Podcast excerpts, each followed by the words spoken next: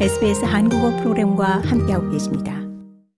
연방 대법원의 판결에 따라 무기한 난민 구금에서 풀려난 이민자 2명이 재범 혐의로 기소됐습니다.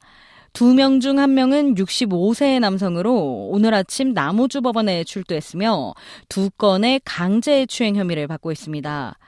연방 정부는 연방 대법원 판결 이후 석방된 148명 중 일부에 대해 예방적 구금 명령을 내리는 법안을 이번 주에 도입할 예정입니다.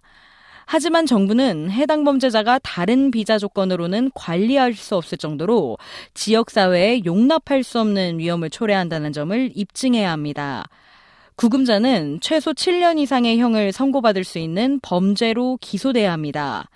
또한 이 명령은 3년 동안만 지속되며 그 이후에는 매년 재신청해야 합니다. 예방적 구금 명령이 석방된 수감자 중 몇 명에게 적용될지는 알려지지 않았습니다.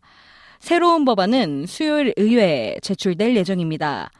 야당 이민부 담당 덴테아는 수감자들이 애초에 석방되지 말았어야 했다고 주장했습니다. is what we were warning about. Um, this is a, a tragedy and it is a catastrophic failure. 그는 이것이 우리가 경고했던 것이라며 이것은 비극이고 두 장관의 치명적인 실패라고 지적했습니다. 이어 그들은 호주 국민의 안전을 지키는 가장 중요한 의무를 저버렸다며 지금이라도 스스로 사임해야 한다고 말했습니다. 더 많은 이야기가 궁금하신가요? 애플 포드캐스트, 구글 포드캐스트, 스포티파이 또는 여러분의 포드캐스트를 통해 만나보세요.